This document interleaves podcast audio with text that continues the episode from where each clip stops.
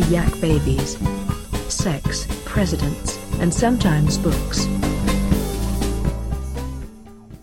Welcome to Yak Babies, my podcast on the internet sponsored by the Bible for Firemen. On the seventh day, God said, Let there be lighters. My name's Aaron here, my personal pals Dave. Hi, boys. We have Brick. Hello, gentlemen. And of course, calling from Old Ireland, we have Old Irish Nico. Hello, boys. Yes, hello to all of you boys. This topic has been uh, kind of in the works for a while. We've called it the mysticism episode for a long time, but I'm not sure it's actually what it's about. Brick, can you unpack this one for us? I could try. I can't remember what we were talking about, but there was, gosh, probably two seasons ago. There was a couple times when we talked about writers specifically, but also artists kind of tapping into something in order to make a masterpiece, right? And I think I'm the only one that maybe felt that was an appropriate way to describe it. so the question is, what is the thing that separates an artist that makes a masterpiece, whether it's a whether it's a, a great novel or whatever from someone else that writes a really good book but it's not quite there? And is it hard work and diligence? Is it just the perfect luck of their life experience landing at the right moment at the right time with the right words uh, through a lifetime of craft? Or you know is there you know the the uh, the other kind of sister episode to this was talking about the tortured writer and the writer is the alcoholic right Right. and there's there's long been this myth that like the best writers come from from an altered space right where they they need to sort of be tortured either chemically or or psychologically in order to get this thing out of them this novel that's inside them that needs to be somehow released onto the page right and is that just a load of hooey Right. Yeah, like that classic line about um, something like writing is easy. You just open up a vein and you bleed. yep That kind of thing. But didn't you two have you Brick and Aaron? You had an argument on air, I think, right? About and I think Brick, you were using Joyce as a. yeah i don't i i'm trying to remember what it, well, it wasn't really an argument but it was just um Yeah. It wasn't an agreement. Yeah. yeah it just it was short but it was i can't remember what the context was and that's why we should I, I recall that it was about I think like a, a notion of like like was Joyce destined to write this text? Like was this like Yeah. Yep. You're right. Exactly. sort of like this, was this a kind of like a confluence of events that sort of led to this thing that was inevitable, or is what we consider to be like genius or like artistic excellence accidental and like the circ- circumstance of, of time and Practice. and the subjective nature of like being a reader. Mm-hmm. And yeah, I, I kind of found myself more on the it's all circumstances mm-hmm. and that, that genius is hard to define that way. And I think it even maybe calls into question what we mean by masterpiece too. Like when we talk about sort of text that we would consider a masterpiece, like if we're, if we're using Ulysses Ulysses as the example here, how long does that book have to be celebrated to be considered a masterpiece and by whom, mm-hmm. right? So that's maybe kind of maybe one of the starting points there is like what do we what falls in this category for us?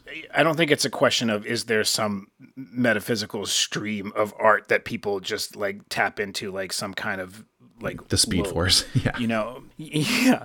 But I don't think you can I don't think you can train to be a genius. Mm, mm-hmm. So like I don't there there's James Joyce is the only person that could have written Ulysses, right? No one else could have, right? And and that's what I mean. Not that there was like some predestined work that it was his like his life led to him like doing that. It's the other way around, right? Where like because his life took him away, it was able to you know he was he had a genius for that thing and his life allowed him to be able to create that work right? And there's mm-hmm. there's plenty you know it, it's it's a little cliche but how many you know how many great artists are, are stuck at an applebee's right now right?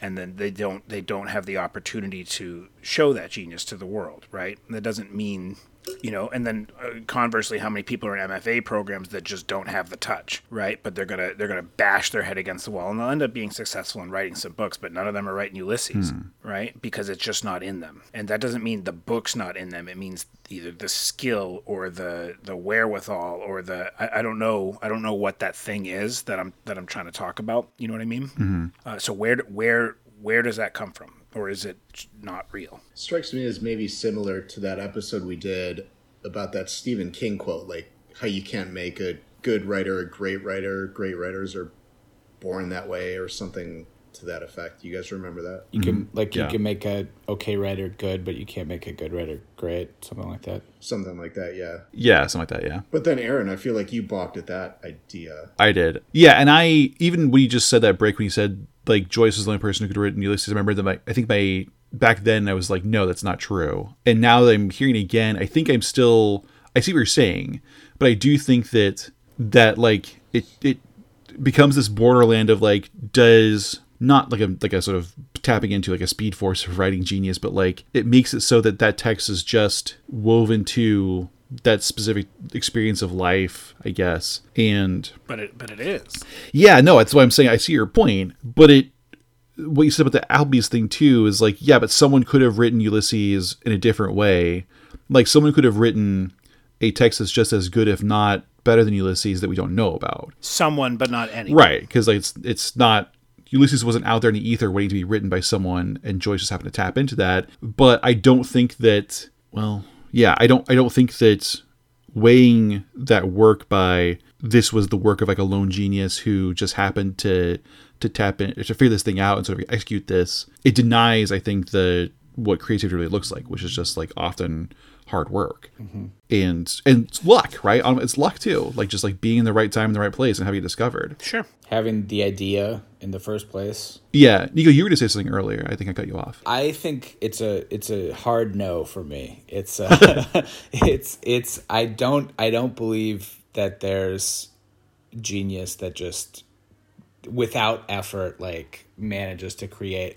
I mean, I think there are some geniuses. I don't think they're writing geniuses. I think there's like musical geniuses. You know, if you're compo- if you're Mozart composing a symphony when you're four years old, fine, you're a genius.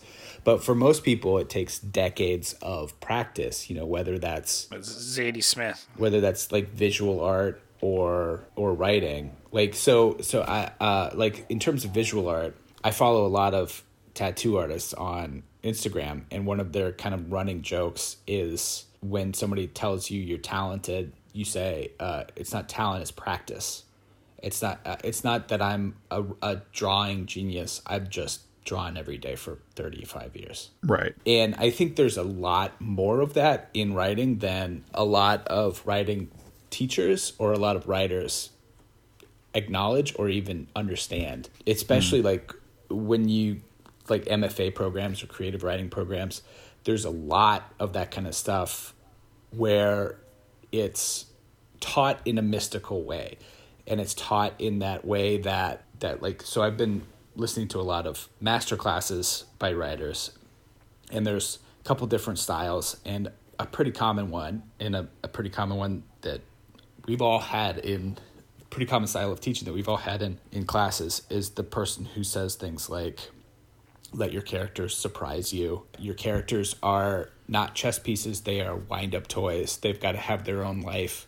That's all complete horseshit and it's completely as far as i'm concerned it's 100% just people who don't understand their own process of writing hmm. and i think that idea of letting your character surprise you is the feeling of just having a good idea that fits both your character and your plot it's not that your fucking character has a life of their own or has their own has their own thoughts or has their own emotions they they are not a real person and they're not coming up with Yeah, they're not separate from you.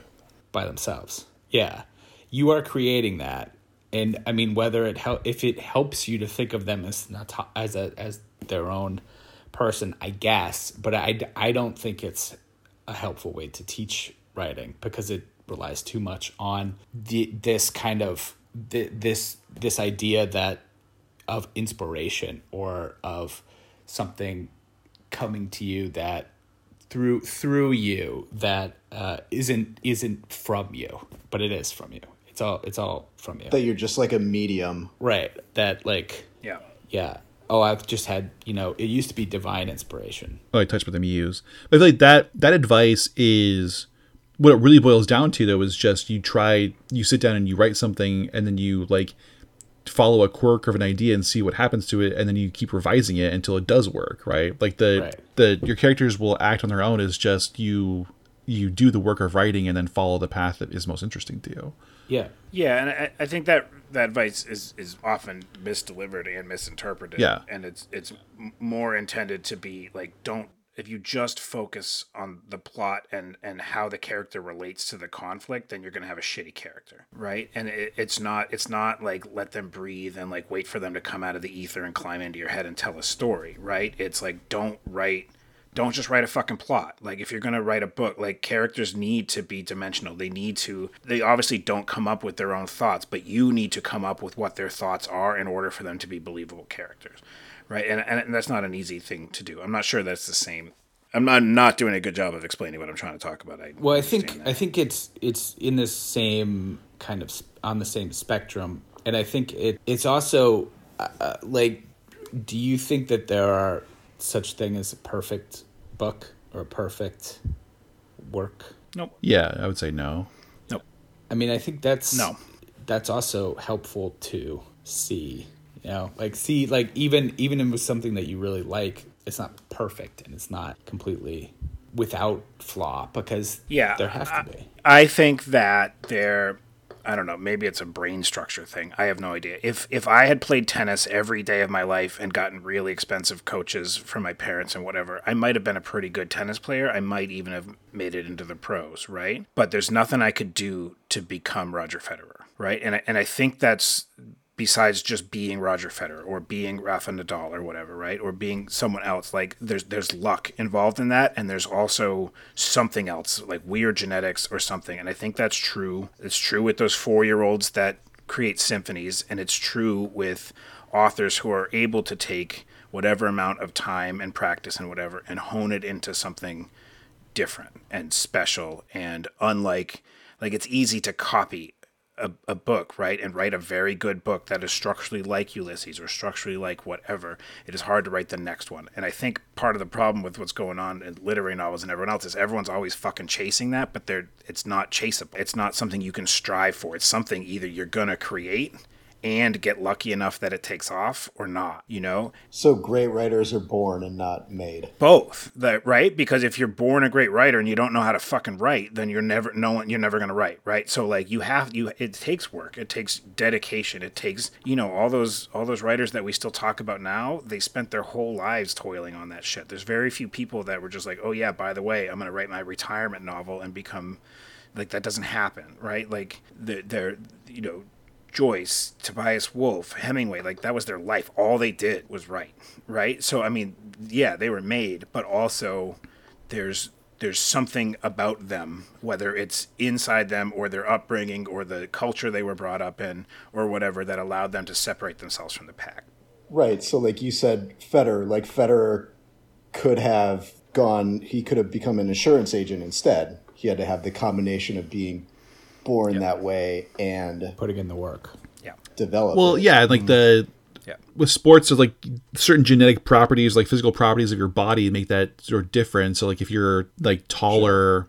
like if you're if you're five foot four, then basketball probably isn't your future. Whereas if you're like six ten, then like maybe it is, depending on other factors too. But then same with the brain though, right? Yeah. So is there something that just allows people to understand linguistics in a way like, you know, I can spend if we all sat down and said everyone needs to write a paragraph about a cloud and we wrote that same paragraph over and over and over and over again for a month none of us would probably come up with something as good as something that's in one of those books. Maybe we would. I, I don't know right? But that's i feel like there's there's just some kind of innate ability to see it right? Where like there's the painters when they're painting some they can look at something like monet can look at something and see something else and then somehow yeah. translate that from his brain to his hand right?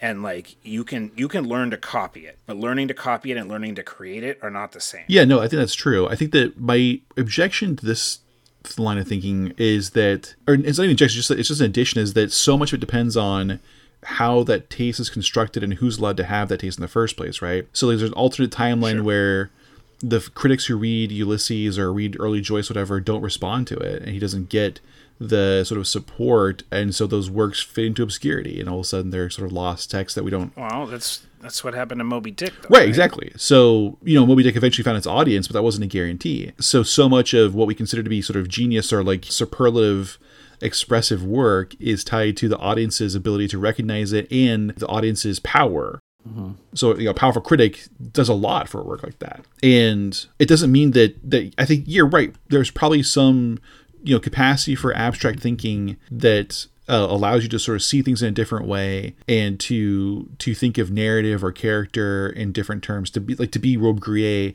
and have that kind of thinking is certainly different than than being Stephen King, I guess. But both those writers depend on someone having read those texts and saying this is worth consideration and study Mm-hmm. and then those writers being able to articulate that to an audience who then follows their word too like there's so many chains of, of context there that it gets hard to figure out who really is responsible for the creation of this Mm-hmm. Not also the author the author's responsible for the text itself but like the reputation of the text and sort of what we bring to it is influenced in other ways too Mm-hmm.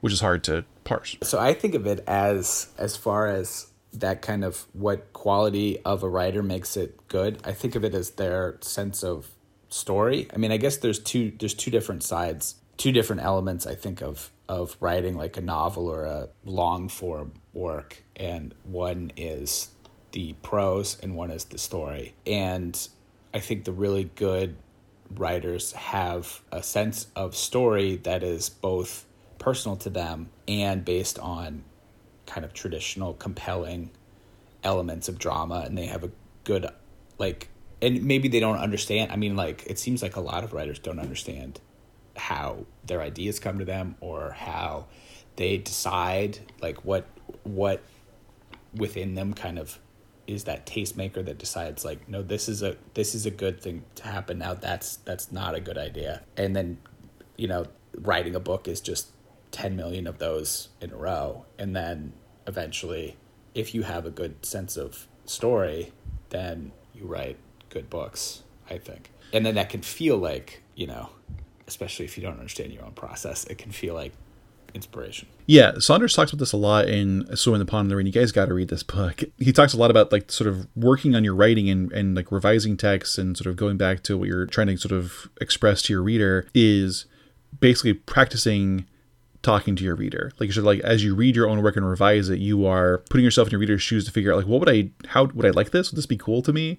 And if you can't answer that question with the yes, then you have to go back and change it. And like you're kind of trying to figure out how to surprise yourself and how to find that thing. But it's still going to be subjective to you. It's still going to be sort of like you're just hoping the audience will, will click with it. Yeah. It's one thing that like I think is interesting about when I think about sort of wanting to write again and, and trying to like maybe sort of circulate some stories and see them get published. I always think of like, well, is this story good enough or ready to go? And the answer is always just like, I don't know. I have no idea. I don't know how anyone's gonna take this. They're probably gonna hate it, or maybe they won't. Who I can't tell. Yeah. And you just have to just like, I don't know, like throw the dart and then see what happens with it. Right. And maybe your most mediocre work becomes the most celebrated somehow and you're surprised. I mean, you hear people talk all in any medium or any kind of, uh, you know, form of expression. They're like, yeah, people really like this album of mine and I think it sucks or whatever. And that's just the way the audience finds you. Or maybe not. Maybe you're, you think you th- find most compelling about your work is what hits and maybe nothing hits. And it's just that, that sort of the randomness of that or the, the chaos of that is uh, daunting to me. yeah also feels like that might imply an awareness of what your audience is that I'm not sure is always Yeah. accessible. Yeah, I mean, I think Saunders would say that you have to decide that for yourself and then just hope they're out there, basically. Yeah, I, I think kind of like that that passage that Aaron mentioned, like it has to be yourself, and it because otherwise, what the fuck are you gonna Right. do? Like how how are you Yeah. gonna tell Yeah. if it's not if it's not you? I think that you all should definitely read Swim Upon the Ray. We should revisit this conversation in light of that book because so much of what he talks about is what we're kind of like touching on here in this conversation too. It's I think you will all really like it. You get a lot of it from conversation wise. Well, listeners, uh, where are you in this this debate, this spectrum? Is it even debate? I mean, we're not sure. where are you in this conversation about inspiration and expression and creativity and genius and all that kind of stuff? Let us know on Twitter at YakBabies, and you can email us at yakbabiespodcast at gmail.com with those thoughts and ideas. Also, patreon.com slash yakbabies for access to our bonus podcast for $1 a month. You can get all the goodies there. There's Broda Bros and games and drafts and drunken mayhem and all our blackmail materials there uh, for one dollar a month. So we're asking of you. And then tinyurl.com slash yakbabies is where we have our merch, some shirts, some posters, all designed by Brick and all very funny, based on inside jokes in the podcast. Check those out. And last thing, tell a a friend about this podcast. Tell someone you trust or maybe you don't trust, actually. I don't care. Tell someone as long as they want to listen to the podcast. Someone who loves books, loves talking about them, who loves talking about other topics too, into presidents, whatever it is. Let them know the Yak Babies is out there and grow the audience. Until then, Yak Babies, yakking off. The Yak Babies would like to thank all their loyal listeners, and especially their patrons, both past and present, including Michael, Bonnie, Sebastian, David, Roger, Kathleen, Bailey, Andrew, and William Howard Taft.